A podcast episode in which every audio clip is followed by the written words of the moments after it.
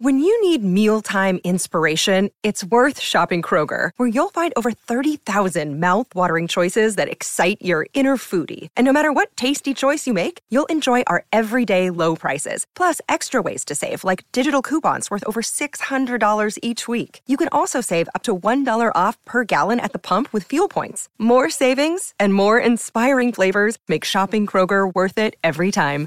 Kroger, fresh for everyone. Fuel restrictions apply.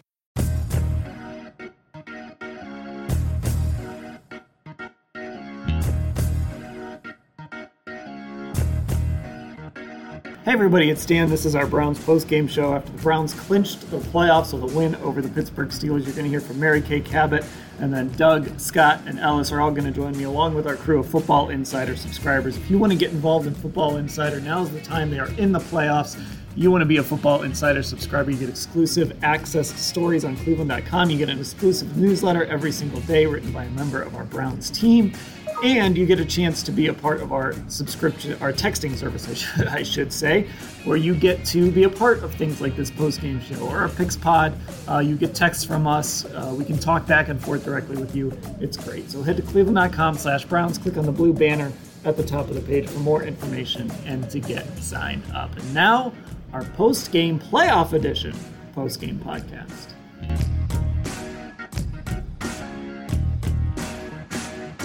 Hey everybody, welcome to our post-game edition of the Orange and Brown Talk podcast. The Browns 24-22 winners over the Pittsburgh Steelers. And of course, that means the Browns are headed to the playoffs the first time since 2002. Uh, we will get uh, Ellis on here shortly. Uh, Doug Lesmerises will join us. Scott Patsko will join us. Uh, but first, Mary Kay Cabot here to kick us off. And Mary Kay, I mean, just what a moment for this franchise, for these fans. I mean, there were only 12,000 fans here, but it was loud. Uh, they were celebrating uh, a very close game, maybe a little closer than some people would have wanted. But regardless, uh, this team is in survive and advance mode, and, and they survived today, and they are in the playoffs. Yeah, they they really did. I mean, they knew they had to have this game. They knew they needed it, obviously, and uh, and just the feeling, the energy in, in the stadium after they won. It was really uh, fun to be here and to see that. Uh, it was fun to see Baker celebrating with the fans and you know waving his hands and uh, you know the fist bump after the after the keeper. There was just a lot of emotion. There was uh, Myles Garrett running over to Mason Rudolph. So uh, there was just so much going on in this stadium. So many good feelings. Like you said, it, it was a little closer, a little closer than uh, than the Browns obviously wanted it to be, but they finished it off. And that's all they needed to do. They needed to win this game and get into the tournament. They are in the tournament for the first time since 2002, longest streak in the NFL snapped. 17 straight seasons with no playoffs. That is over now for long suffering Browns fans. And, uh, you know, it, it comes with, uh, you know, not just long suffering Browns fans, but you think about a guy like, you know, a Joel Bitonio, who's been here since 2014. Uh, you know, J.C. Tretter came here the year they went 0 and 16. Myles Garrett was drafted that year. You know, Jarvis Landry came here in 2018 and talked about wanting to change the culture. And, and this was sort of, he kind of represented a lot of things for this organization in that regard. Um, you know, so for the fans, obviously this is big, but there's a lot of players too in that locker room, even with all the turnover that has happened over the years here. Uh, there are a lot of players in that room that that really, um, I'm sure, are just cherishing this opportunity. Yeah, there really are. I mean, it was just uh, it was an emotional time afterwards. You could tell how much it means to guys like Joel Bitonio, Myles Garrett, Baker Mayfield, Jarvis Landry, guys that have been around for a long time, not necessarily here the whole time. Even, uh, you know, Jarvis obviously was in Miami first, but uh, just it, this they wanted this one really bad. You could tell Nick Chubb, I mean, just from the very first run of this football game, that he wanted this, right? They know how much it means to the city. They know how much it means to each other. This is a close knit football team. They've gotten to know each other. They care about each other. Uh, they're running through walls for each other. They love their coach. I mean, there's just a lot of really good things going on with this team right now. I want to talk about this though, uh, just kind of looking at the vibe of, of this football team. Um, you know, we're not in the locker room. So obviously that uh, you know that kind of changes how we can kind of get a feel for things. And this would have been a great day, of course, to be in that locker room. I'll say this listening to all these guys on Zoom, listening to Kevin Stefanski on Zoom, Myles Garrett, Nick Chubb, Joel Bitonio, I think there was excitement, but I don't know. I got the sense that this message of they're not done yet, that it's, you know, there's more work to be done. I feel like that certainly is something that got delivered to these players in that locker room, in that celebratory locker room that, you know, enjoy this, but they're not satisfied with this. Yeah, that's absolutely 100% correct. Uh, to a man, they were all saying, you know what, we haven't done what we want to do yet. We're happy that we punched the ticket to get into the tournament, but now we've got to keep going. And that's how this team has operated all season long. Focused on the next game, focused on the next game. Kevin Stefanski does a great job of doing that. And Baker Mayfield is one of the ones that I think that more so than anyone uh, has really tried to say there's a new standard in town. So he's trying to almost educate the fans and sort of heal the fans of all these long suffering years to say, look, just getting to the playoffs, that's, that's not what we're all about. We want to go to the Super Bowl. Joel Bitonio talked about the Super Bowl a lot the other day. I mean, these, right? I mean, these guys are in it to win it. They're not here, uh, you know, just to, oh, let's see what it feels like to go to the playoffs. like that's not what they want. I mean, they already know, you know, I know why that they are already thinking this way because they know that they have to go into Heinz Field and try to beat this football team that almost just beat them. Both sides had a lot of guys out. Both sides have a lot of guys out. Both sides are going to get a lot of guys back next week. It's going to be a battle. It's going to be hard fought. It's going to be intense. It's going to be crazy. And uh, and and they know what faces them now by having to go into Heinz Field and try to beat Big Ben and the Steelers. Yeah, and, and look, let's let's talk real quickly about what we saw in this football game specifically. Like I mentioned off the top, it was not a pretty football game. Uh, I do feel like Kevin Stefanski kind of kept things a little bit close to the vest today. Mm-hmm. Um, I don't know if that was intentional. I don't know if he just felt like that's what he could do. I'm, I'm going to ask uh, our buddy Doug about this in the post game show because he uh, he yelled at me when I suggested that that might happen this week with uh, with Kevin Stefanski and his game plan. But, um, you know, I, I feel like he kept it a little bit vanilla, and that's okay because it worked. I, am curious to see kind of what they look like next week uh, because it just it felt today like they kind of did just enough to beat the Steelers kind of second and third teamers. And I think we'll see a, we'll definitely see a very different Steelers team, but we're going to see a very different Browns team too. I think. Yeah, you know what's interesting? Yes, I think we will see a very different team on both sides. But what was interesting about today, I thought, is that Mason Rudolph brought something. Now, Ben did get it back against the Colts in the second half, but yeah. Mason Rudolph brought that long ball, right? I mean, he had passes of 41, 41, and 47. Now, a lot of that is because Denzel Ward and Kevin Johnson were both out this game. What we don't know yet is, and this is important, we don't know if either of those guys are going to be back for the Steelers game. We just don't know that yet. Uh, Denzel Ward will be cutting it close. Kevin Johnson, I don't know if he's a positive or if Kevin Johnson is a close contact. I've been trying to figure that out since yesterday, and I don't know. But if they don't have Denzel Ward and Kevin Johnson back, then they are going to be vulnerable again uh, to that big play. And I, I was thinking today, if, if, if Ben can't hit it, they, they could bring Mason Rudolph in off the bench occasionally, like they did today with uh, with Dobbs to you know to kind of platoon things a little bit. So that'll be interesting to watch uh, as they go forward. But yeah, I do think that that Kevin might have played it a little bit close to the vest today, and I think they really just wanted to protect the football. I think they knew that uh, the number one thing for them was to to not lose the turnover battle that's their formula. Uh, it's to try to get turnovers, and they got a huge one from MJ Stewart that uh, was basically the difference in the game. Um, so that's what they wanted to do. They wanted to uh, use the heck out, out of Nick Chubb, let him run the ball. He had over 100 yards, went over a 1,000, uh, got the party started with a 47 yard touchdown. Uh, but you're right. I think they did kind of play it a little close to the vest. You didn't see too, too many you know, shots downfield. I mean, they've got Minkah Fitzpatrick. They've got guys that can go back there and and pick off the ball. They didn't have Joe Haden. I don't think they're even going to have Joe Haden for their playoff game. Uh, also based on COVID nineteen. Yeah, that's um, the the COVID situation is going to be interesting. The Browns have to monitor that with Denzel Ward as well. They're going to have some coaching issues. Uh, they, they have to keep an eye on, of course, with Bill Callahan. He's not going to be able to be out on the practice field with these guys. You and I were talking about that before the game. Um, so that's, uh, you know, there's, look, COVID is going to have an effect on the playoffs. That's just how it's going to be. We've seen it already, ways it's going to affect the playoffs. And I would imagine, I'm not saying it's going to be this team specifically, but there will be teams this week that are going to be going into playoff games. And COVID is going to impact who they do and don't have available uh, beyond what we've already seen. Yeah. I mean, what the Browns have to hope is, I mean, it's been a really stressful two weeks of, of COVID tests and shutdowns and all that kind of stuff. They have to hope that that they've gotten through the worst of it because they cannot have the kind of week where they're wondering if Jarvis is going to play and they're wondering if Baker's going. You know, I mean, they just can't have that.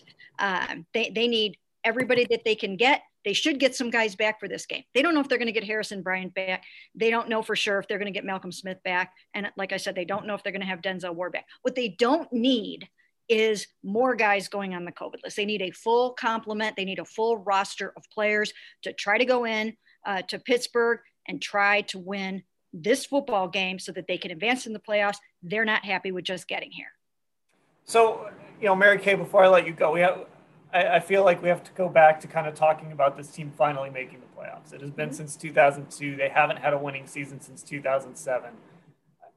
When, when you really put this in perspective, I mean, just with everything that was happening this year, all the stuff we were just talking about, a first year head coach, no off season. Now, JC Tretter doesn't think there should be an off season program to begin with, but regardless, the Browns did not get that off season program.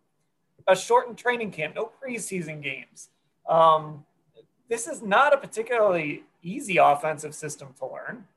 And yet, here we are. The Browns won 11 games. They've only won more than 11 games in franchise history, I think maybe once. This is really, this isn't as impressive a run as probably the, the most impressive run they've had since they came back in 1999. I mean, the significance of this and the long term potential that we've seen this year, I don't think we can overstate that. Yeah, that's that's very true. Uh, I, I think that what you're seeing here is the beginning of something great. Uh, this should be long-term, sustained success, and I think that Browns fans can now get excited that the dysfunction is over. The winning is here it should stick around for a very long time. I think they nailed it with Kevin Stefanski. My goodness. I mean, to be able to navigate this team through all the stuff that he has had to, it's been phenomenal. So good for him. Uh, I think he's he's an excellent candidate for for coach of the year. Uh, there there's a lot of talent on this football team. They have a great coaching staff and they're just there's you know the the craziness the madness the insanity is over. I mean the the cleveland browns have finally nailed it. They finally nailed a really good organization and it took so long to do it uh, but they did it and this is uh, this is a great first step. It's a great first step to years of contending for the playoffs. They're in a very difficult afc north I mean, they're in a tough division. They got Joe Burrow, they've got Lamar Jackson. This is a good AFC North division. You've got to be really good.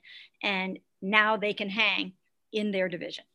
So what are you, what are your expectations here before I let you go as this team heads into their first playoff game on Sunday? Uh, we're going to talk about this a ton this week on the pod, I know, but just right now, what, what are your expectations for this football team in the playoffs? You know, my expectation is that they're going to go into Pittsburgh. They're going to have a really good game plan. They're going to give them a hell of a fight. Uh, it, it's going to be a dog fight to the end, probably just like it was today. Um, I, I, can't say for sure yet if I'm going to pick them to, to win the game yet, because I know that's going to be a really hard thing to do in Heinz Field against Big Ben, uh, who has just killed them since 2004. Uh, but it, this is a gutsy, spirited team. It's an aggressive coaching staff.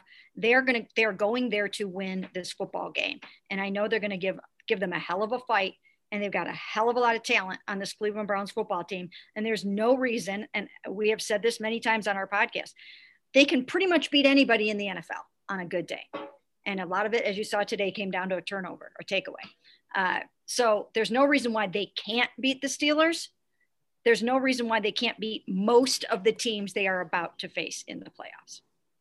Okay, well, it should be fun. Um, and of course, like I said, we'll be talking about it all week long on this very podcast leading up to a playoff game at Heinz Field in Pittsburgh, which of course is the last place that the Browns played a playoff game. And as we all remember, probably should have won that playoff game. So maybe a chance to uh, to make amends for that uh, this week. Mary Kay, I will let you go. Ellis has jumped in. Scott has jumped in. I'm sure Doug's going to be joining us here soon. So I will let you go and get back to work. And then I will catch up with you a little bit later. Okay, sounds good. Thanks, Dan. Okay, so there you have it. This is our Browns post game show, the playoff edition. The Browns 24 22 winners over the Pittsburgh Steelers. As I said before, survive and advance. That's what the Browns did today against Pittsburgh and uh, Mason Rudolph and company. They had to survive a two point try there at the end. Uh, here is your chance to uh, jump on if you want to have your voice heard on our post game show. You can do that. You can turn on your video if you want to do that as well. If you want to just hang out in the background or, or jump in the chat, um, you can also uh, do that. I'm, I'm, watching the chat as we go along. So, uh, welcoming on Ellis and Scott Pat, Ellis Williams and Scott Patsko. Um, Ellis, you were kind of sitting there listening to us talk. This this game was not a, a picture of beauty for the Browns, and, and I talked about it on Friday in our picks pod. I kind of said it wouldn't surprise me if the Browns were a little bit vanilla in, in, this football game. And we've already got people dancing on camera here celebrating the Browns playoff win. It wouldn't surprise me if the game plan was a little bit vanilla today um, going against this team. Did you kind of see that from them or did, you know, did I miss something? No, I think you're accurate in, in this way. It's going to take the the week and rewatching this game to figure out if it, it was a vanilla game plan or if this is what not practicing all week materializes right. field. And, and that's what I can't figure out right now because the team with more talent won the football game today. And the context is extremely important that in terms of the game, it, it's exactly what you said. It, it, wasn't pretty. You wrote about it. No style points needed. A win's a win. But this was the first time all year I was just not impressed with Kevin Stefanski's game plan. And again, context is extremely important. We can analyze the game. The game's the game. But the context is this team didn't practice all week, and they're coming off a game where they didn't have a, single receiver and two offensive linemen out. And then when you follow that up on the heels of not practicing, that's probably what you end up seeing. So this is not me being hard on Kevin Stefanski or or this team because the win's the win, but the game showed uh, just a a shaky game plan, some rust, and some stuff they worked out, and that's why I don't know. Is it was it vanilla? Was the plan not to show a whole lot, or did they just not have a time to get things in order to be as crisp as they can? But at the end of the day, that probably doesn't matter because assuming a normal week of practice, this offense is going to look a lot better in Pittsburgh next week. At least that's what I'm forecasting. Yeah, Scott, I kind of feel like that's it. And as Ellis mentioned with those receivers, it's also worth noting they weren't out there on Wednesday, so they even had one less practice, and the Browns were unable to hold a walkthrough on Saturday as well. So, uh, you know, those receivers, Higgins, Peoples Jones, Landry, Hodge, um, who, by the way, made one heck of a catch out there um, near the goal line today. Uh, th- those, those guys only had one practice, and it wasn't a very long practice to begin with. So I think it was probably more that than Kevin Stefanski looking ahead. But, you know, the reality is the Browns are going to Pittsburgh next week, and they they didn't really have to show a whole lot. Well, they didn't have Harrison Bryant. I mean, you know, that's the key to your offense if you're the Browns, right? No, I think this is, you know, I think it was Baker last week mentioned how that whole week was 2020 encapsulated, and this game I think can be part of that because it's just a, a weird situation with the practice issues and and both teams missing key players, and you know, it, it's hard to really come away from this game with defined takeaways because you know that next week everything changes. And you know you're, you're assuming that you're going to get uh, some people back you're hoping that you're going to get someone like denzel ward back um, so yeah it's this is a game where they just had to do what they had to do to win and if you're kevin stefanski with the possibility that you're going to play the steelers again that's a weird balancing act you know how much do you do you show them that maybe you you know you don't want to show them because you might play them next week. But at the same time, you're the team here that's got to win this game. So it's it's just an odd game, and we've had a lot of odd games this season. Well, and and listen, this is the uh, kind of the point of what you're saying is, or at least you know my takeaway from this game is, is pretty simple. We we reached the point here this week, and really you could have made the case last week too. There's there's really only one thing that matters, and that's you're ahead in the scoreboard when that clock says zero That's the that's what it is right now. You know, this this team will watch the film like they always do. They'll teach off the film like they always do. But you know, here we are. If you're ahead when the clock reads zero, you get to play next week. If you're not, you're cleaning out your lockers on Monday. And the and the Browns did what they had to do today. And they it wasn't pretty. They had to stop a two point try. Uh, Mason Rudolph helped them out a lot on that throw to Chase Claypool, and they'll take it because they came away winners and they get to go against the Steelers again next week. Doug Lesmerises has joined us uh, here on the post game show. and, and Doug Rory welcomes you in by saying, uh, Doug, Baker deserves an extension. So let's talk about Baker and extensions. Not really. Doug, how, how, did you feel watching this game? Um, I mean, I, I don't know that I was surprised by how it played out in any way. Eh, you know what? I, I really thought maybe you guys covered this. Like there were a lot of throws where like Robert Jackson and Terrance Mitchell and guys were like right there with the receivers, and the Steelers still made plays. That they didn't make great plays on the ball necessarily, but I thought that you know Chase Claypool and Mason Rudolph. There's only a certain number of throws they're going to hit, but they deserve credit for hitting some of those throws. I I don't trust the Browns defense fully, but like I thought they fought. You know, like I thought they it could be frustrating that they gave up that stuff at the end, but like Robert Jackson shouldn't be in that spot, right? And he was fighting, man. Like he was he was trying to hang in there. They weren't it didn't feel like they were just like blowing coverages left and right that we had like we've seen them do sometimes. This the Steelers were just hitting throws when coverage was there. So um I think it was a little frustrating early that the offense didn't just like take over, right? And just like put this game away. But then a couple gotta have it drives in the second half they did so i, I thought it was very familiar um, it made sense to me that it wasn't easy but i also as agree with you guys. I mean i think you just almost throw it out you know that cam Heyward and tj watt are going to be back and hopefully denzel ward is back and so much of that changes everything. But it's going to be a lot tougher next week but absolutely absolutely the browns can compete this week because they did play their best today and they still won. I, I mean, listen, if, if you expect, you know, if people were expecting Robert Jackson to be amazing today, it wasn't going to happen. you know, there's a reason that the football was going at Robert Jackson a lot today. The Steelers knew he was out there and they were going to attack that.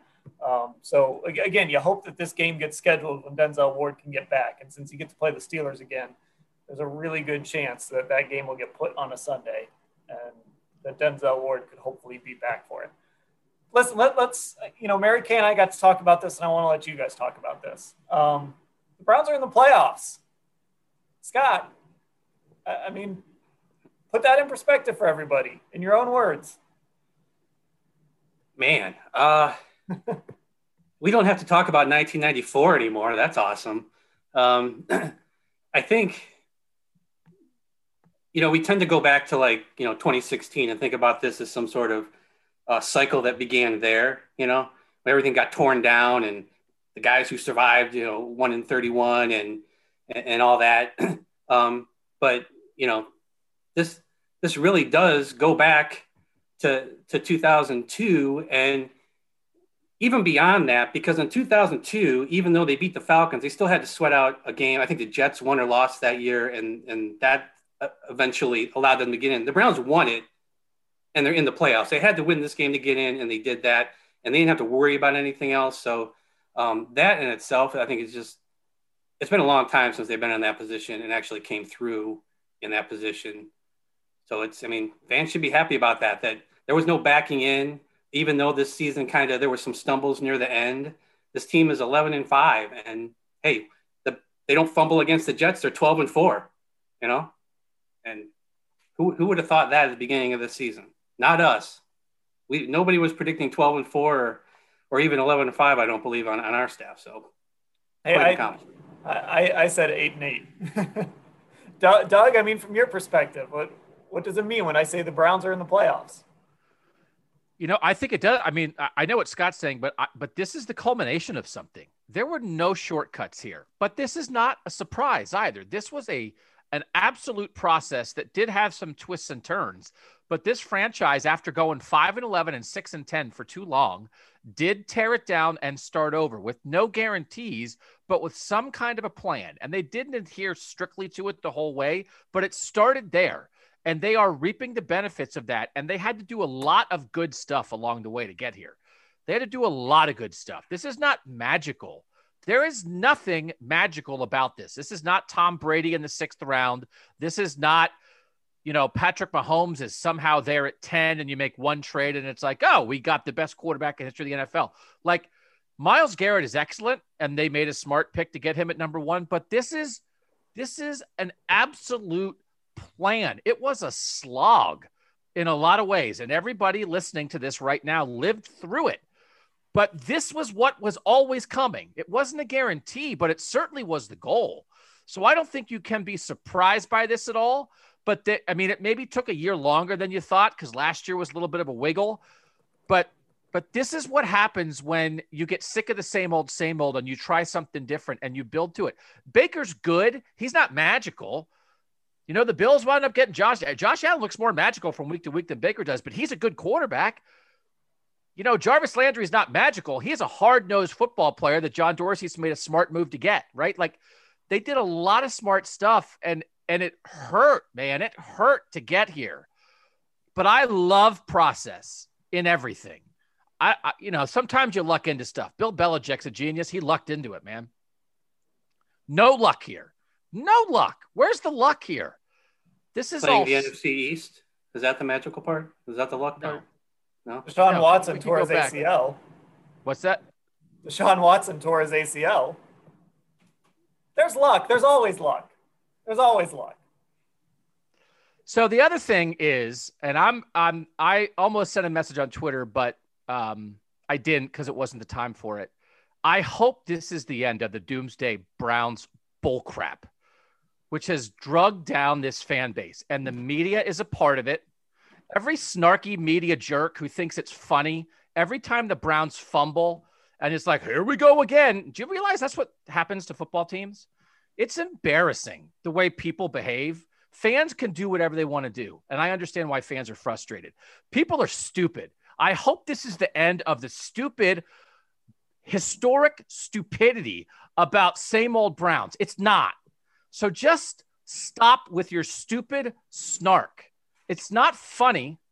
It doesn't help the fans. If you're a frustrated fan, I get it, but it's dead. Today killed it.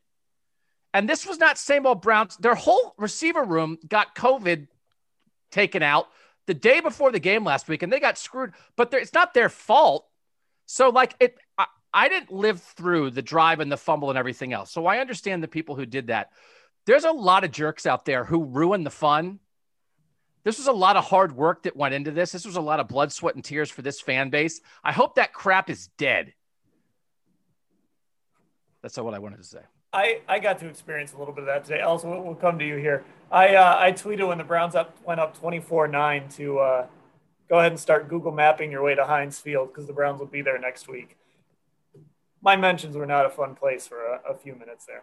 Ellis, uh, what is uh, you you haven't been around this as long, Right. so I, I guess how do you see this? For me, it's Doug's on the right track when it comes to taking this season and putting it in a vacuum because that's exactly what it is. I understand that there are parts from maybe a few seasons past that are here. And of course, you know, a few seasons prior to that help you acquire those parts. I understand all of that. But uh, in a, if we're talking process, that's exactly what the Browns started respecting and taking seriously this year was the process of winning and maturing into that and not talking about it and just doing it. This team matches the mantra and the demeanor of their head coach. And that is how franchises are built, the successful ones around this league. You're a product of that person on the sidelines who's making the critical decisions.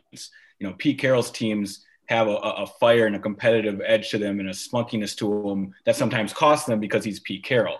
We, of course, do not know everything about Kevin Stefanski yet and his process and his continuous growth as a head coach. But from a season to season basis, this is the one season we have.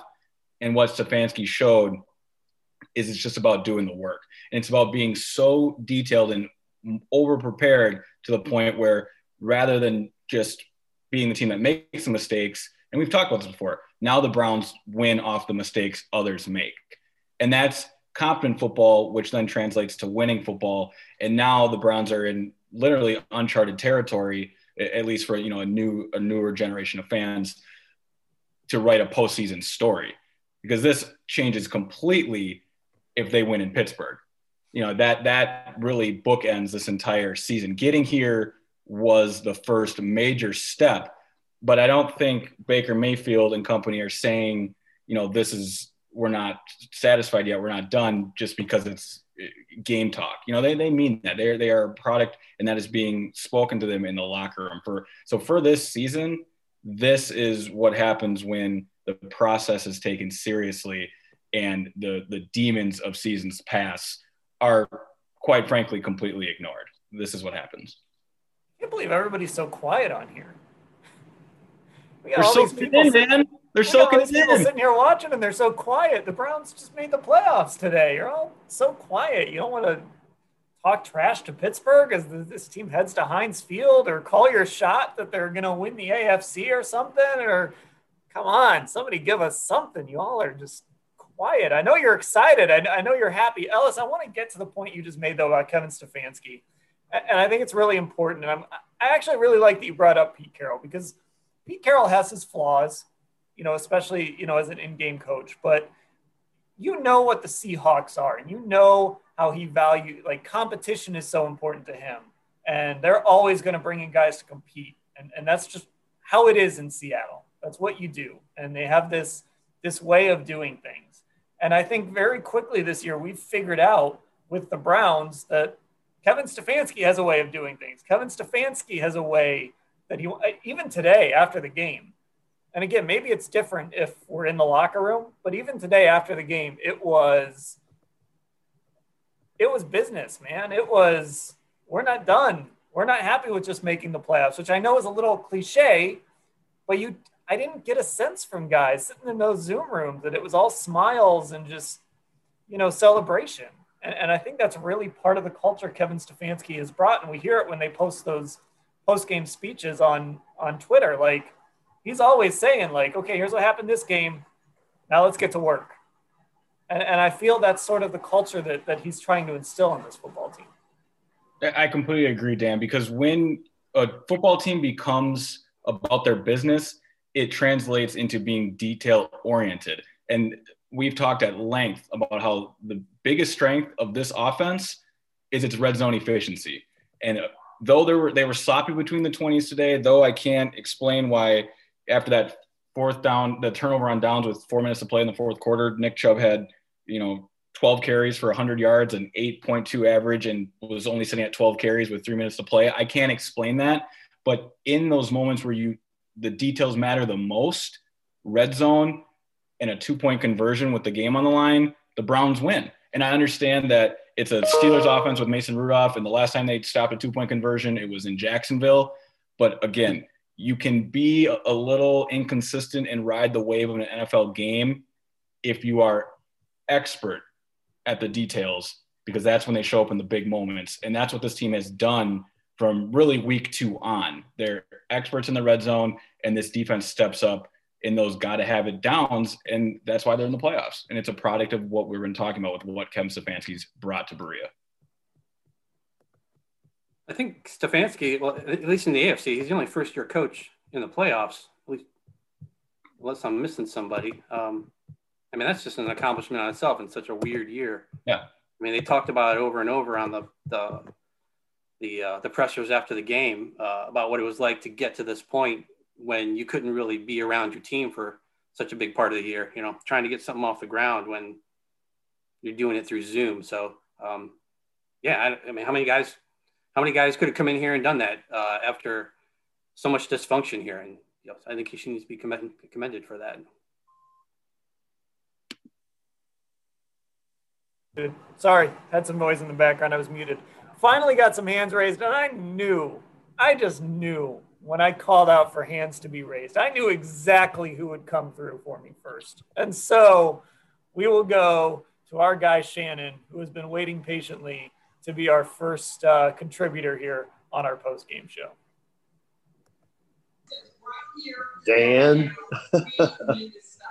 unbelievable. Thank you for responding. So many people have no idea the communication you and I have had over the last week or so. But my goodness, this feeling, and I, I really and truly, I tried to post a video. Supposedly, my wife took it while I just started dancing to the flash dance. What a feeling thing. Oh my gosh. This is unbelievable. This is not really a question for any of you. I'm just like, I'm just ecstatic. I'm happy.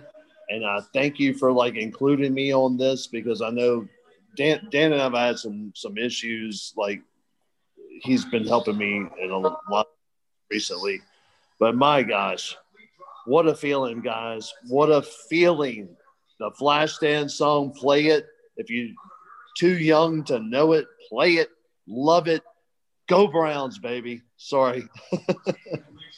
That's, That's all right. Now, now, now we got the hand. Now we got the hand raising going. See, Shannon just opened the floodgates for us. Yeah, for those of you out there that don't know, uh, you know, we do everything here at Cleveland.com. We do uh, we write, we do video, we podcast, we do customer service, all sorts of stuff. We've been helping Shannon try to figure some stuff out on the customer service side of this, but we've been able to at least get him coming through these post game shows.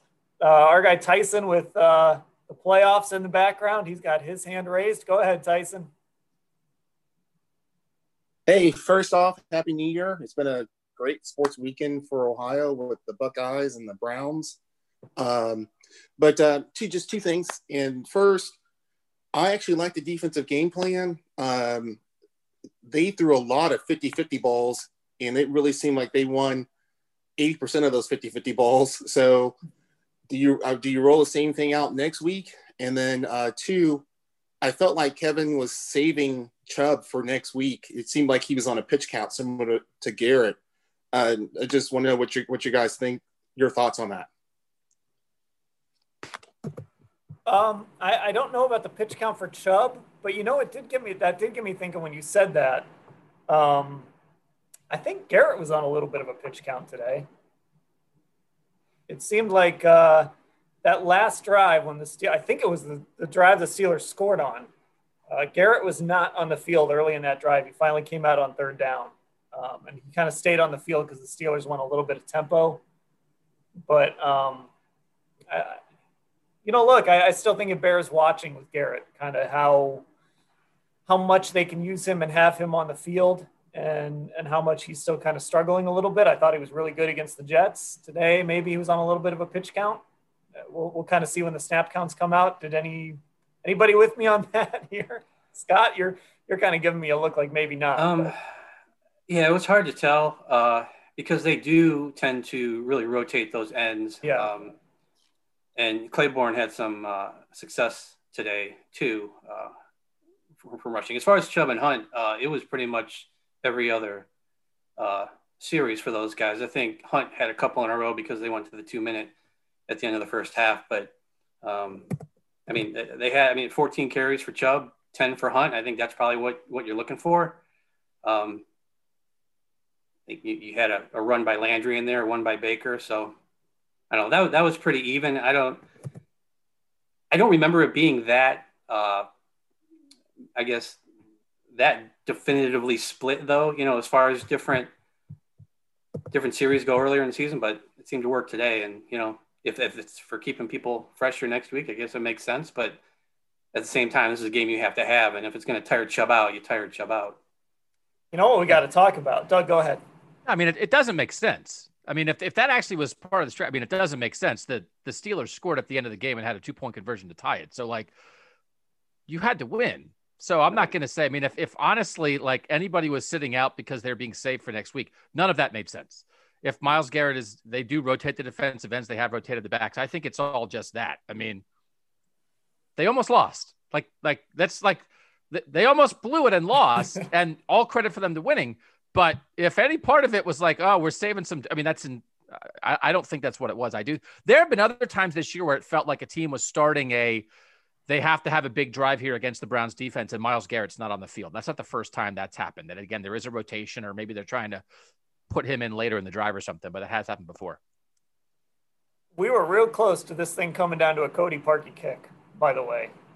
Real, mm-hmm. real close. and, well, yeah. it would have been to win, though. It wouldn't have been to, like, if he'd missed, it would have been tied. You're right. You're right. So I, maybe that takes a little of the pressure off, but uh, he would have been going the other way away from the dog pound, though, correct? So I yes. guess that would have been in his favor. Yes. But just just yeah. a reminder how, how close we were to this thing coming down to a Cody Parkey kick. Ellis, I know you want to say something. I want to bring up another topic here that I just thought of that we haven't even touched on. And I, I do see those hands raised, so keep those hands raised. Um, but Ellis, you wanted to say something. Yeah, real quick. Did we did was Tyson asking about 50-50 balls? Yes, yes, yeah, he was. That the Steelers were, were, coming down with. You're saying so like Chase Claypool essentially. Um, with that, Browns fans are seeing exactly what Cleveland benefited from when the Ravens lost Jimmy Smith or Bradberry was lost in the Giants game. Uh, just picking on the weak link and an extreme weak link in the secondary, like Doug said, a guy who you know shouldn't be out there. He's just put in an unfair position, but that's what happens on the football field. Um, Myles Garrett said something really interesting in his post game presser that you know we're going to get guys back too. And I think that's a really good point because th- that stuff's not happening to Denzel Ward. I know Terrance Mitchell got got once, but he's been consistent all year, and those type of things just happen. I will say the only concerning thing is when you look at the Steelers offense, they probably have like two and a half guys that can just beat you because they're better. Big Ben's, of course, the first one. My half is Juju Smith Schuster. You know, he's a talented athlete in the slot and a bigger guy than people think. And then it's Chase Claypool, and he's only a rookie. He's the guy who could just, you know, insert his dominance and be in a position to do that again. So him gaining some momentum and some some confidence now is a little worrisome. But again, Denzel's coming back and 50 50 balls aren't going to win you a playoff game, especially against a guy like Denzel Ward. As for the Nick Chubb thing, very quickly, I think one thing Kevin Stefanski is showing is that as a young play caller and, of course, a, a first year head coach, is that he, his MO is he's going to take what the defense shows him rather than him leaning on what an outside perceived strength may be. So we all think Nick Chubb should get 20 carries because he's Nick Chubb and this offensive line is great. I completely agree. But what Kevin Stefanski sees is what a defense gives him, and he believes his quarterback should be capable of beating what's given to him, and those receivers should win as well. And that's why I think we're seeing you know these games really be put in Baker Mayfield's hands more than Nick Chubb's. Does that change in the postseason? I don't know, but I think it's pretty clear that Kevin Stefanski has complete confidence in Baker Mayfield to carry this offense rather than using the running game to protect a quarterback that, you know, at least coming into the season, we didn't know if he could make plays like that. Stefanski's belief in Baker is is through the roof. I think he's shown that through this whole second half of the year. Well, and, and going back to the Jacksonville game, this has been a really pass heavy offense. And by the way, if you are an analytically driven organization, you're going to be a pass heavy football team. Exactly. Obviously, Stefanski is Stefanski has shown he's going to do what he needs to do to win a football game, but efficiency starts in the pass game. So yep. we, we shouldn't be surprised that that's where they're going. Um, one thing I want to talk about before I get to these raised hands, I know I've been making you guys wait, but we got to talk about this. Uh, and I'm sorry to bring up this downer, but when we were talking about Myles Garrett earlier, I realized we got to talk about this other guy, Olivier Vernon.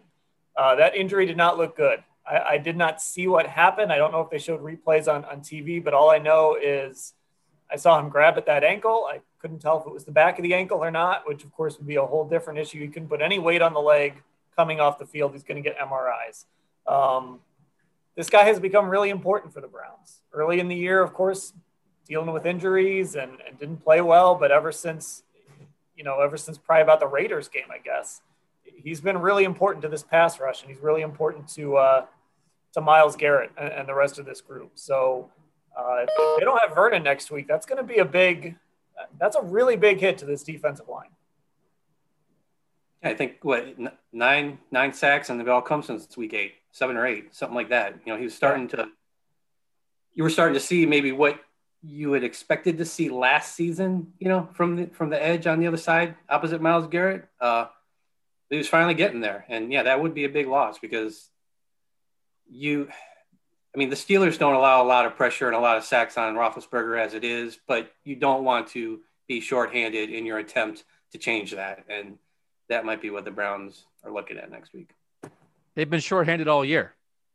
Yeah. This team's uh, the injury and COVID stuff for the most important players on this team has been unbelievable.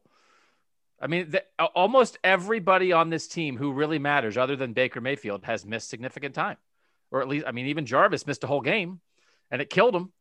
So, like, yes, but what else is new? And they've won through it all. So they've won without Denzel Ward. They've won without Ronnie Harrison. They won without BJ Goodson. They won without Wyatt Teller. They won without Nick Chubb. They won without Odell Beckham Jr. Like, I don't know. It's it stinks, but you know, I don't I don't know what a I don't even I the Browns had their 12 best players all in the field at the same time. I don't even know what that would feel like. That's insane. I mean, I know it's part of the deal, but it feels like they have taken more than their fair share of it this year. And so I'm not going to sit here and think that like losing Olivier Vernon is the difference between winning and losing because they've won without important guys 11 times. I'll say this about Ovi. It's a huge bummer. He was completely coming into his own, making the type of plays that I'm sure Browns fans thought and expected a year ago, uh, looking healthy. And then something like this happens um, on, on the field standpoint, of course, being an edge rusher like that is stuff that's difficult to replicate. But in an offseason thing, this is a guy that either they were going to bring back at a, a, good number, or if he goes elsewhere, it's a compensatory pick. And with the way he was playing, it's probably was going to be a third or fourth rounder. So it's wait and see. Um, but that's a that's a tough injury both going forward in the postseason and then just as we you know quickly shift to the offseason whenever that does occur yeah, I feel feel bad for him because I think he was going to get a contract here or someplace else um, right. after the season he had. Uh, let's see. I know we're going to go to Ken here. He's had his hand up the longest. Parmy, I do see you down there waving at the camera, so i have got you on my list uh, as well. And we got a couple other hands up, so I'm going to go to Ken first. As soon as you unmute Ken, you can go ahead. All right, you got me. Yep. Very good. Well, I think we should uh, open it up to everybody and do a "Here we go, Brownies." You know, before this thing's over tonight. That would that would get a little uh, messy. uh, you know, I, my first year season tickets was 1985, and we had a five-year run of uh, you know playoffs there through '89, and I didn't know anything different. So uh, this is you know awesome to get back there, and I I really feel like this team's going to go as far as Baker takes them. So. Uh, interested on your comments on that.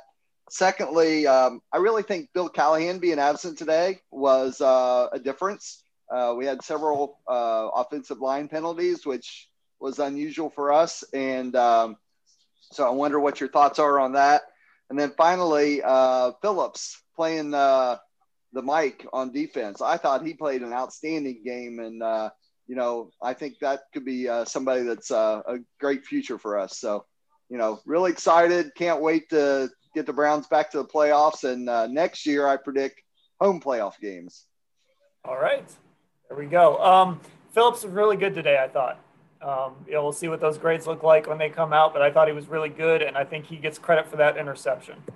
Um, he, he brought the pressure up the middle, just blew through, led to a bad throw, and MJ Stewart made the play on the other end. So I thought Phillips was really good. The penalties, I, I think they're going to miss Bill Callahan this week. I really do. Not having him on the practice field, not having him. I mean, he'll be on the virtual meetings, so they'll have that part of it. Uh, but I, I, do think they'll feel that loss. But I'll say this: I don't think. Look, Joel Bitonio's false starting twice. I, I don't know if that's because Bill Callahan wasn't there. I, I, Joel Bitonio can't do that. You've been here. You've been in the league since 2014. You got to do better. Um, but yeah, Jacob Phillips kind of thrown in there has the green sticker. What do you guys think? But yeah, he had the pressure on the on the pick. I like. I mean, it was a good game for him to be in there and be in that position because the Steelers can't run. And I know we talked before on some of these podcasts about James Conner and how he you know tends to explode against yeah, the they, Browns. They finally stopped James Conner. Yeah, they finally he just he was finally just James Conner today. Um, but yeah, I mean, if, I've been waiting all year for Jacob Phillips to get a shot, maybe with Mack Wilson in there, and see what that looks like neither one of those guys has really impressed this season. We saw them both in there uh, a little bit today. Um, I don't know. I mean, I'm not sure what you take away from this game. He, he did what he had to do, and he made a great play on the pick. But um, if it has to be Jacob Phillips again next week, I guess you feel a little better about that than you did going into this game. Okay, let's go to uh, Parmy's been waving at the camera here. I'm going to unmute her, and you can go ahead when you're ready. There we Um, go. I'd, I'd have to go back and look at the game and rewind it, but it seems like Stefanski was consistent with Hunt and Chubb. He went ev- every other drive the whole game. I think if you go back and look, it was every other drive. And I don't know if you could ask him this in a press conference, but it seems like he had a different package when Hunt was in there than when Chubb was in there. I don't know if the plays are different because Hunt does different things, but I think the Browns, every drive they scored on was a Chubb drive and not a Hunt drive. I might be wrong on that, but I, he went every other drive the whole game. So he didn't he didn't like adjust to Chubb is really having a good game. We'll play him more. So I don't know if that was obviously it must have been by design or if he was trying to do stuff for next week. He'll probably never answer if you ask him for packages. He'll never give that to the opposition. But it seemed to me that he did that the whole game. Yeah, I, I can't I can't speak to that um, specifically, but I mean you might be right. They do tend to alternate. The one, listen, I'll say this: Stefanski has stuck to his plan with those two guys. I think all year. I, I don't. Uh, do you guys remember him kind of doing the "I'm going to ride the hot hand" thing with those two guys, or it seems to me like he sort of stuck with his plan throughout? Yeah, he's been he's been flipping them um, consistently like that all year. As for this specific game, if it was every other drive like that, that's a great observation and something I'm definitely going to look for in the rewatch now. In terms of what they're accomplishing with either on the field, I don't think a lot of the variance in what they're going to call, unless we're talking goal line stuff. But between the 20s, they their playbook is pretty open for the most part. I mean, we've seen Nick Chubb go in the slot and run unders, go out wide and run hitches, and, and Baker even threw him a vertical on a range, which was essentially a throwaway today, probably. But I, I'm pretty confident the playbook stays open regardless of the back and the personnel around them. And as for switching them drive by drive, that may have just been, you know, now we're shedding some light maybe on a, you know, quote unquote pitch count, or at least preserving them the best you can an idea of, you know, winning this week, but keeping next week in mind. That might have been what was behind that all along. Yeah, and I, you know, I, I, I don't really mind it. Tyson is uh, Tyson is in the chat saying he hopes next week is the week we see them both on the field at the same time. I don't know. I mean, he's he's pretty much stuck to his guns. That he's going to alternate them, and uh, he, he's going to stick to that plan. But we'll see what happens in the uh, in the playoffs if anything changes. Uh, I believe David Norman or David Norman Cohen, uh, you've had your hand up the longest here, so I'm going to ask you to unmute and you can fire away. Hey, thanks. Uh, thanks for your coverage. Um, emotional weekend for me. I've been following the Browns. Uh, I distinctly remember in 1965 watching from my grandfather's uh, TV the Browns and the Packers. Uh, and I lived through uh, Sykes and the fumble and Ohio State. I distinctly remember watching Woody Hayes punch that Clemson player. So for this weekend, for the Buckeyes to beat, get that Clemson monkey off their back and the Browns to get that playoff monkey off their back were huge uh, for me. The I am a little surprised to hear uh, at the beginning you guys uh, with as much weight on the shoulders and and for me you know 40 years of weight uh, to for you guys to indi- to to sort of indicate that you thought that the Browns might have been playing it a little vanilla and holding something back. Uh, I found uh, really interesting because for me it was like a, a, bit do or die. That was pretty gut. If that was the case, I hope that was the case because it was closer than it should have been. And I thought keeping Chubb on the side sideline was an interesting camera shot when they showed him over there. He was clearly having a better day than Hunt. Do you guys really think uh, that Stefanski was was that forward thinking or that prescient to think we're going to win this game by two points and I'm going to still have the luxury of holding something back? I, I think it was more, I'm, I'm going to go kind of with the point that Ellis made earlier. I think it was more this team just couldn't practice. That, that's kind of what I, that's kind of where I'm leaning. And they didn't even have the receivers for one of those practices. They had two practices. They lost their walkthrough.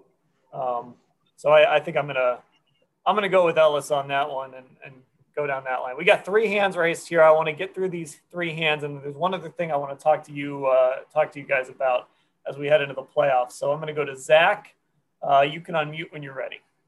Dan, you have to understand, you were on this vanilla thing for a very long time. You're the anti Christian Grey here. I mean, you were on this early, my friend. Don't give up on it. Don't give in to Dan. It's not um, true. It's not true. You're not. Don't give Dan credit for that. They practiced for like 35 minutes this week, and then fair. by the way, when they needed a touchdown at the goal line, they handed off to Jarvis Landry on a little uh, inside handoff there. So right. sounds like a little practice to me. But but with the no roll, we, we didn't have a lot of rollouts today. Uh, there weren't any trick plays, so I mean that just kind of sticks to the vanilla idea. I think he was holding it a little close to the chest. Um, but the one thing I do want to mention, there were a lot of false starts well, was that the Bill Callahan effect? Was he home? Was that is that why? Is that what we're thinking? Or uh, but basically, I'm going to end it with guys. We got a seat at the table. We're going. We're eating. We're at least getting an appetizer here, folks. We're going to the playoffs. It's exciting stuff. So go Browns. I'm excited. Thanks for everything. All right, that, that was great. You know, again, I, I don't know how much not having Bill Callahan factors into the false starts. Um, you know, again, I, I think I'd if, if you're Joe Bitonio, if you're a veteran guy, you just can't do it. Uh, one, one thing, I, Ellis, you want to say something? I know this, but somebody did point out um, in the chat that Stump Mitchell is also responsible for kind of who goes in at running back. So um, that, that's worth noting going back to that running back discussion. Go ahead, Ellis. I just think very quickly, it's important to note that just the gravitas of this moment, the importance of this game, and the simple nerves that 100% went into this could also explain a few false starts or Baker Mayfield throwing that fourth down out to Rashard Higgins a bit in the dirt. I mean, these are still critical, high stake moments.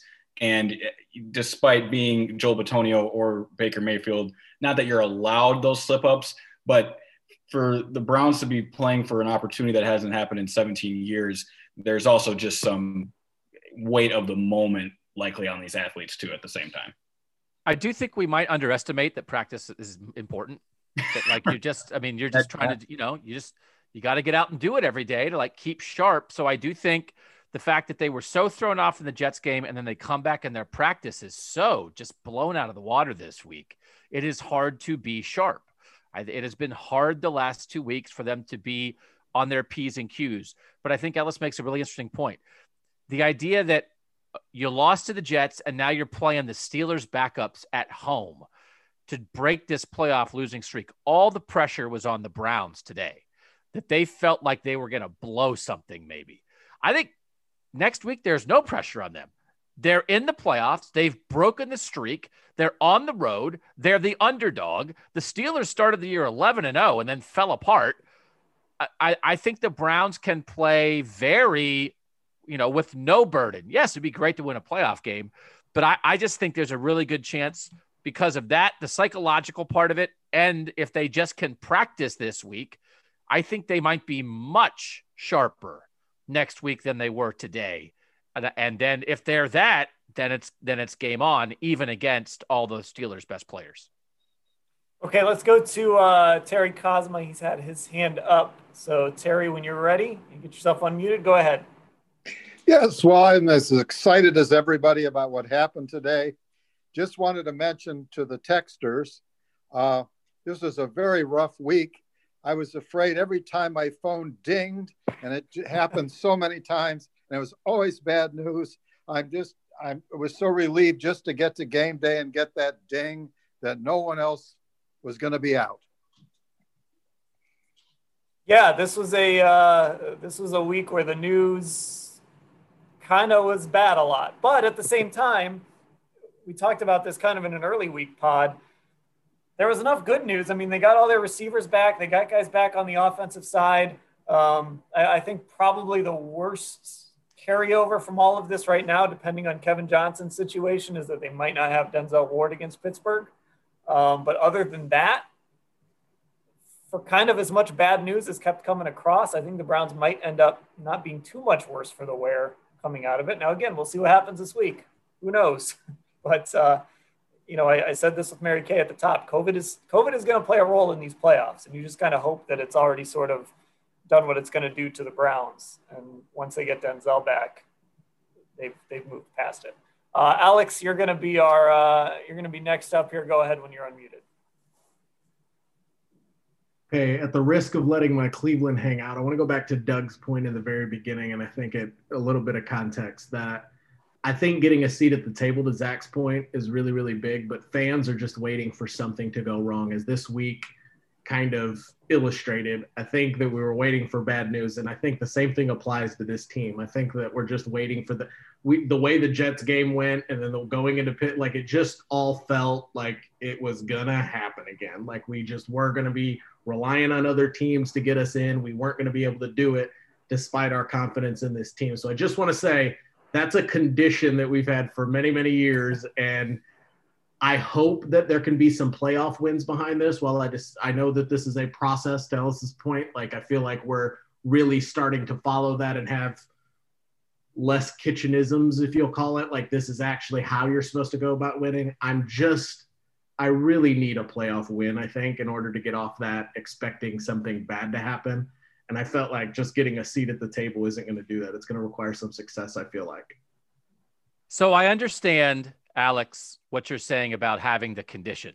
I just want to tell you that the vaccine is here, but you have to take the vaccine. You have to be willing to take it.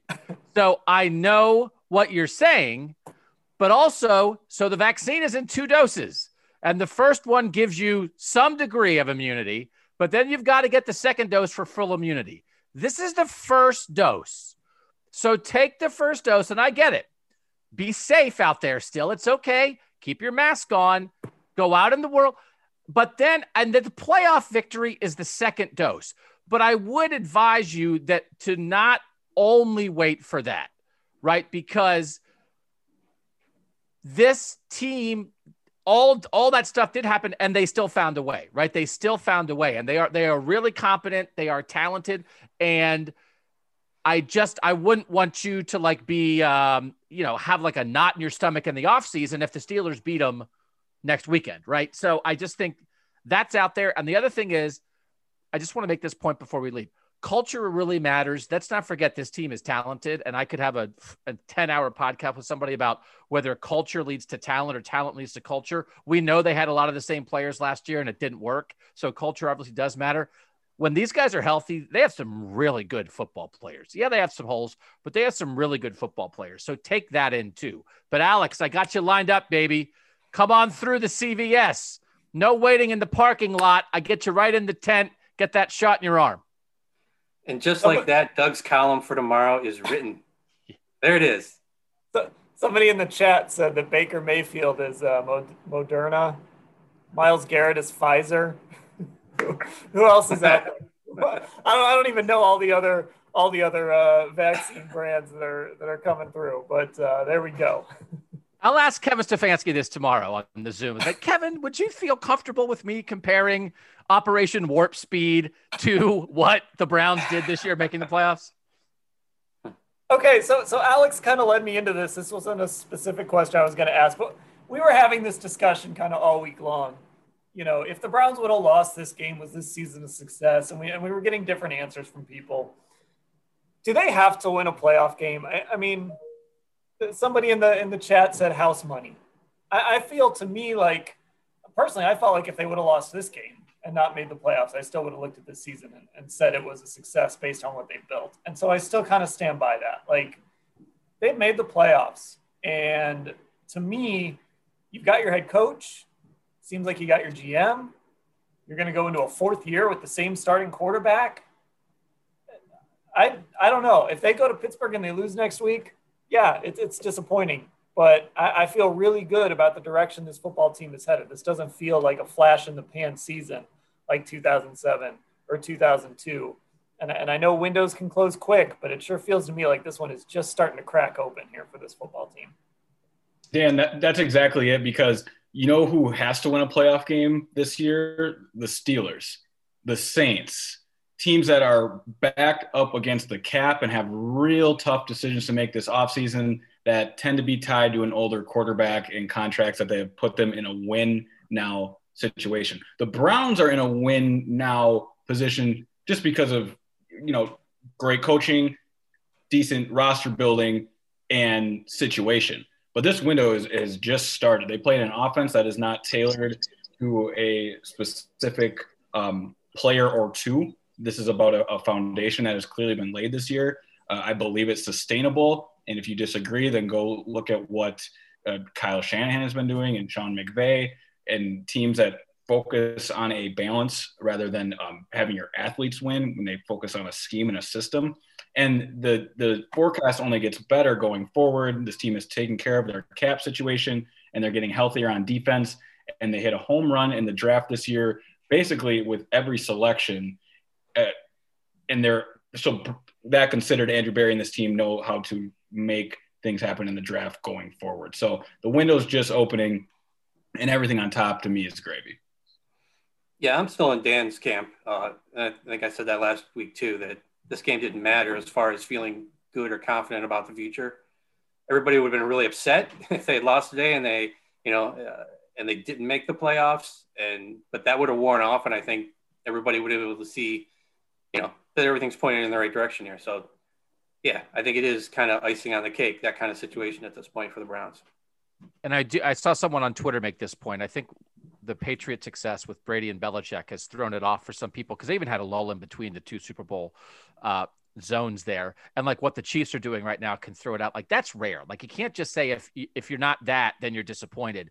I think it's about being in the mix every year, making the playoffs a lot of the time, and then you got to break through. You got to punch through and win a couple playoff games at some point.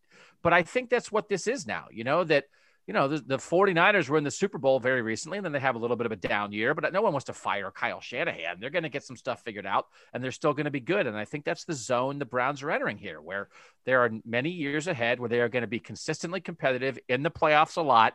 And then, yeah, you can't be the Bengals, right? You can't be the Andy Dalton Bengals and make the playoffs every year, but literally never win a playoff game. So maybe at some point, some Bengals fan early in the process was like, hey, we just made it. We're good. And then by by the end, when you literally never won a playoff game, you're like, I can't believe that happened. But that's them. That, that's that's their deal. So yeah, but this is this is all real. It's gonna stay. And if not this year, next year. And if not next year, the year after. By the way, third place schedule next year, 13 and 3. Which which includes the New England Patriots. yeah. So I mean, the, it's um, all setting up, baby. It's all setting up. Right. It's about where you are. It's about where you are as a franchise, right? The Buffalo Bills this year. If the Buffalo Bills go out and lose their first playoff game this season, that is devastating. That's that's they are at a point where that's unacceptable. That is a failure if they lose their their first playoff game this year. The Browns aren't to that point. Now, if they lose next week, are you going to be disappointed? Are you going to be sad? Are you going to wish they would have beaten the Steelers? Sure. And after the game, we'll talk about why they lost and we'll try and figure it out and we'll talk through it. But it's not a devastating way for this team's season to end. Now, next year, that might change. Year after that, that might change. As this roster gets more expensive, that contention window opens more and more, that pressure builds. You know, just winning this game doesn't mean as much. But that, that's not where this franchise is at yet, at least to me. And I, I think uh, I think most of the people are uh, are agreeing. Third place schedule, I love it. We're already on the third place schedule. We don't have to talk about future opponents this year because it doesn't matter yet. The Browns have a game next week. But I also do think, as like Baker and everybody keeps saying, this is a new standard. I also think it's fair. I think this is so. This is the end of that old kind of thinking, but it is the beginning. I think not this year. I think next year starts the beginning of the new kind of thinking, which is like, uh, ugh, only ten and six what's wrong with these guys, which is that is the privilege. Just wait, Browns fans. That is privilege. Just wait. Just, you are like two years away from being ticked off about 11 and 5. What a world that is going to be to be disappointed in your successful team. That's the dream, baby. So, like, that's now, but we are going to start holding up. I'm going to view them in a completely different way, right? I mean, oh, this yeah. is like the little engine that could. But we are going to start being at the point of like, what do you mean you lost? You didn't make the AFC championship game. What's wrong with you guys? I've been doing that for 15 years at Ohio State, but like that's where you are. It is a privileged area to get to that point. But I think legitimately the Browns are going to get there and we'll all love it.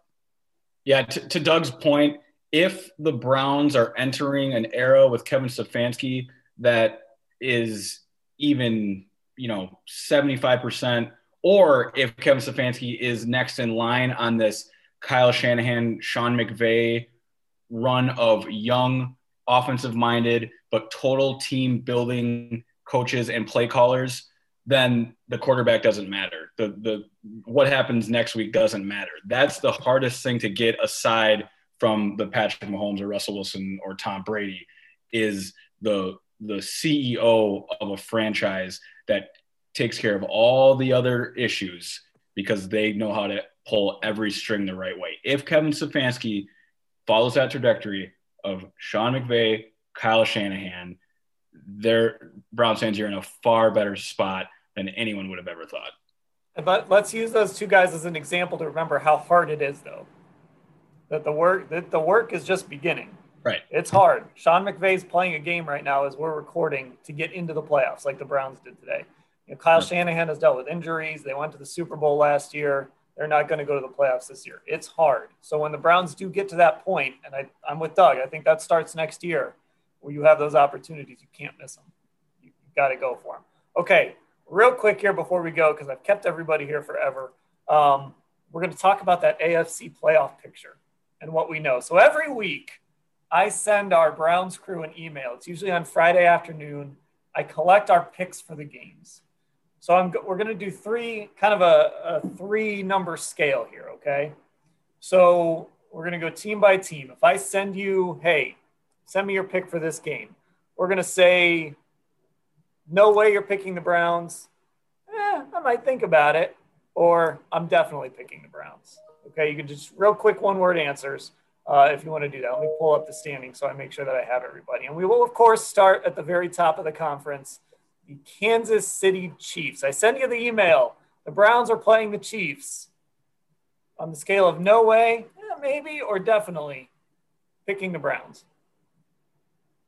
This should I'll be say, easy, guys. I'll say maybe. I will say maybe just oh. because, I mean, there's enough data out there. Aaron Schatz at Football Outsiders has been talking a lot about the Chiefs and the Packers one year were 15 and 1 and lost their first round playoff game and like all this stuff that's happening with them that I think a lot of people are taking as a mirage or they're bored. There might be a little more to it than that. I don't know how the Browns would cover Tyreek Hill and Travis Kelce. like I admit to that, but I think there's a slight chance that the Chiefs are 10% more vulnerable than any of us would think, which would lead me to not say definitely no, but I would say like probably no after the Giants game, I wrote that the Browns could beat the Chiefs based on what I saw. To, okay, so the Jets game happens, throw that one out. But then, based what I saw today, getting everyone back, I just can't comfortably say that they even have a shot. You know, it was it was ugly today, but these things change week to week again. So I want to be clear about that. They go ahead and, and they go beat the Steelers full strength in Pittsburgh. Now we're having a different conversation. But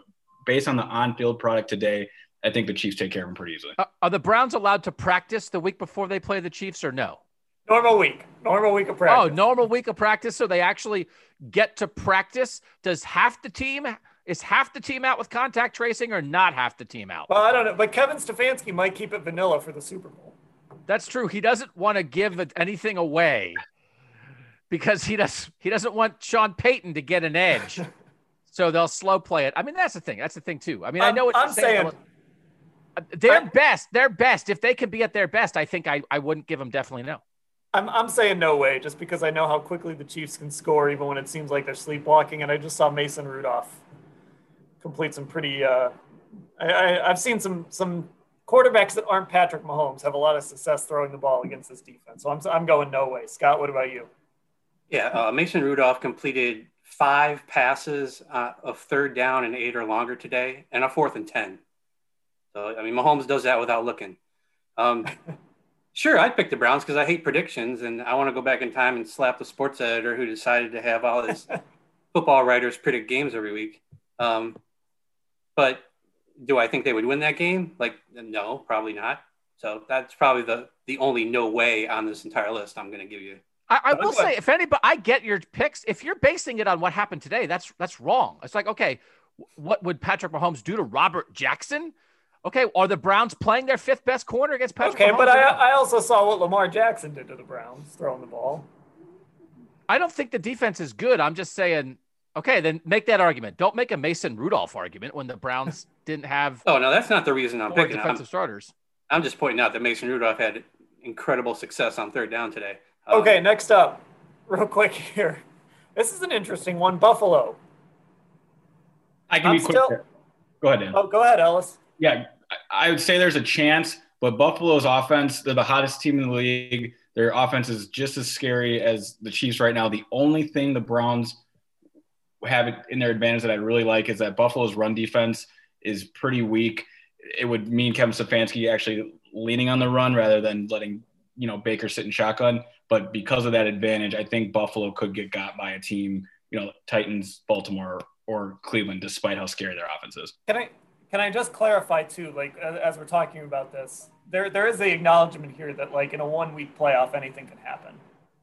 So, you know, I mean, yeah, I mean, the, look, the Browns could go to Arrowhead and beat the Chiefs on any given Sunday, but I'm just talking like normally. So uh, right now, I'm leaning towards I wouldn't pick the Browns.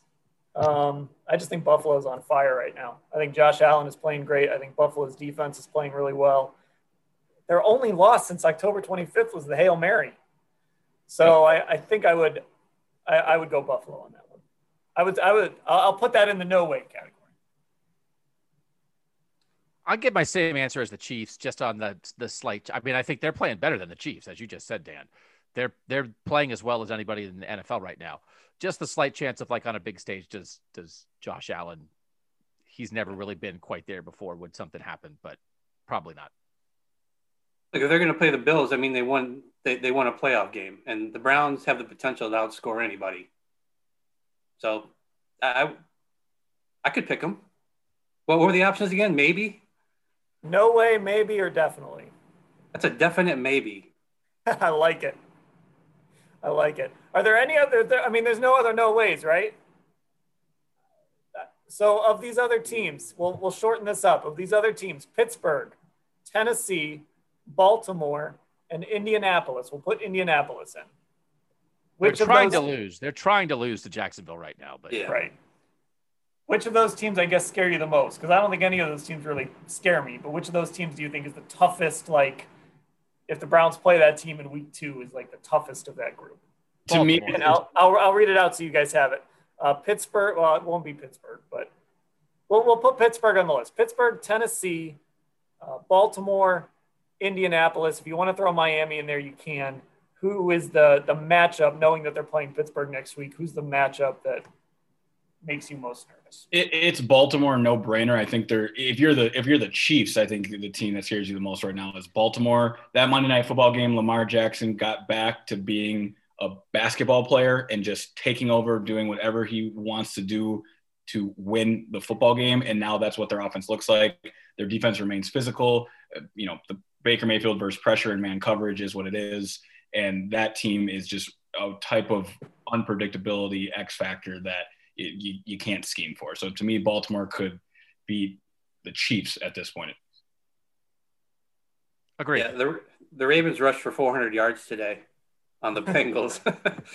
uh, Lamar Jackson had 97. Um, yeah, I would say the Ravens are at the top of that list for sure. But at the same time, I mean, we all saw their last meeting against the Browns, so we know what's possible. Um, but yeah, the Ravens are definitely, I think, the team that they would have the most, uh, the biggest task against. I think yeah, I think those are all entertaining games. I think the Ravens scare me the most. The only the only one that, that makes me a little nervous is I think like I'm not scared of Tennessee. The Browns the Browns would beat Tennessee, but I think that would be a game that would be a shootout. Just any kind of shootout against a team like that would, would make me give me a little pause. Uh, but I, I think Baltimore is the the scariest of, of that group. Doug, what do you, you I got think- somebody different? Oh, go I, ahead. I, I think nationally, people would put the Colts on this list. They have a really impressive defense. Their front four can Yeah. create pressure, and their offense has been looking all right. I'm not watching this Jacksonville game behind me, and I know what happened in Cleveland, but but I'm telling you, they're just league wide. There's a lot of respect for what the Colts have on, especially the defensive side of the football. Stop. Yeah, they got a they got a banged up Hey. offensive line though now too. Right. Yeah. Chokers. Chokers.